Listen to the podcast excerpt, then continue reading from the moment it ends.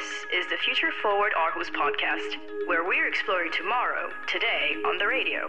Catch us live Wednesdays at 6 p.m. on Student Aarhus Radio.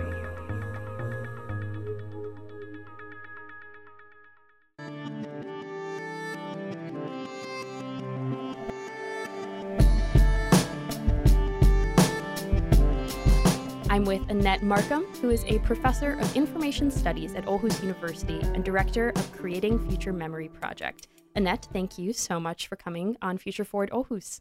Thank you for having me. Big data, I think, is a really complex topic in, in that it people believe they require a background in computer science, privacy regulation, business law to really understand, you know, how it all works. But what's interesting about the Creating Future Memory project is you're using art and participatory performances, speculative fiction as a way to sort of help people better conceptualize this topic. So why go about it uh, in that way?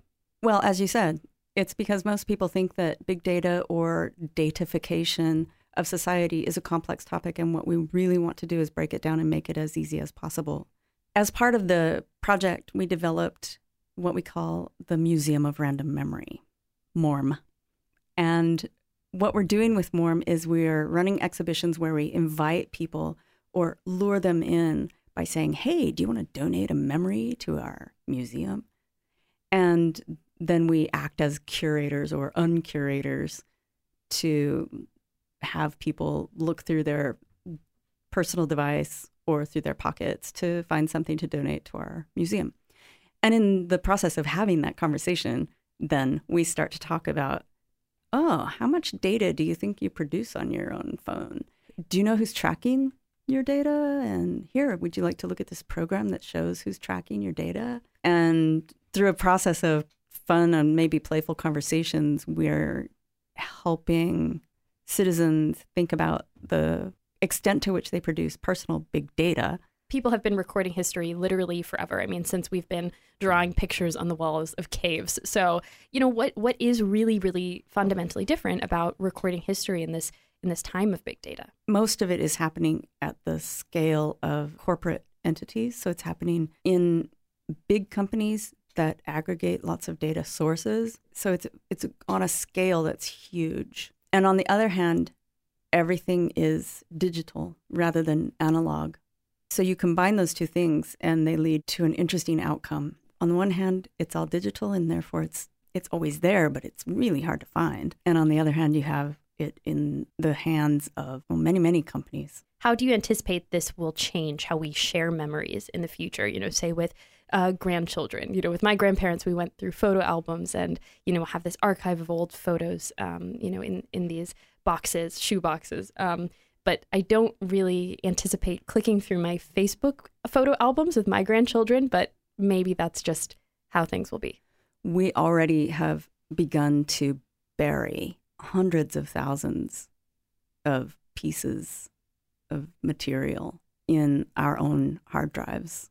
They're the equivalent of shoving a bunch of photographs in a shoebox and putting it in the attic my idea would be to have an international memory day, one day a year, where people would go through their digital archives and figure out what to keep and what to throw away. I mean, Facebook's happy to do it for you. Your year in review, and they'll remind us of our friendversaries. So it's it's interesting to think about how the platforms themselves or the affordances of the platforms encourage certain kinds of memory making and discourage other kinds of memory making. Right, and that's largely, you know, it's it's financially incentivized. So the memories you have that make money for a company may be very different from the memories that are sort of invaluable to you. And I think that's a really key difference in how memories and archives are, are changing in this digital age is that you sort of have this middleman of a um, tech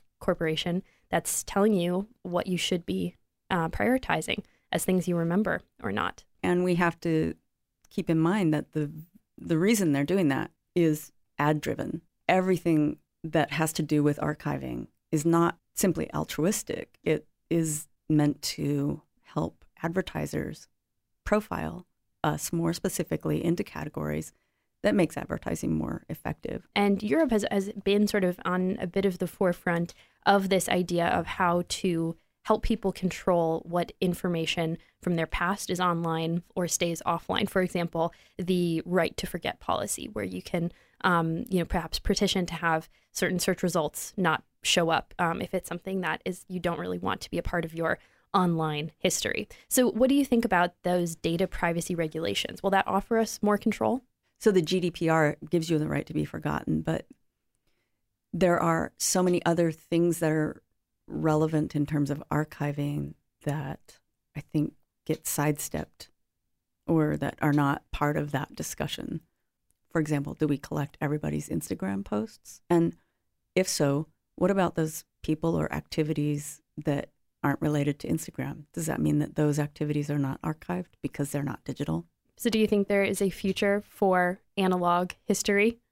Oh, yeah, there's a future for analog history. It's I think, going to be really important for people to disconnect more often, to have strategies for organizing their information, and to think about what kinds of memorabilia they want to produce. But I suppose that probably won't come from tech companies and perhaps may come more from grassroots efforts or academia. In some ways, some of our tech companies, because they're the ones who end up on the front page of the newspaper when something goes wrong or when data is released and people's privacy is violated, these companies are also very invested in making change that governments may not be able to make. We, in the academic world of, of internet studies anyway, we spend a lot of time trying to put our PhD students and our our own ideas into the tech companies' hands because we know that they're the ones who can actually make changes and they're the ones who can control the interfaces.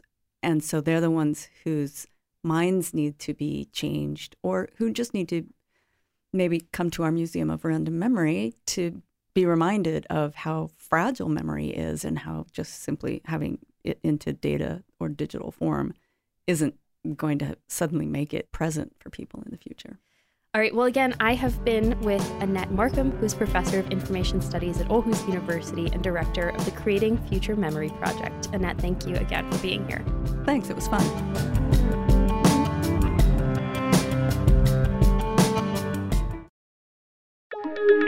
Is the Future Forward Aarhus podcast, where we're exploring tomorrow, today, on the radio.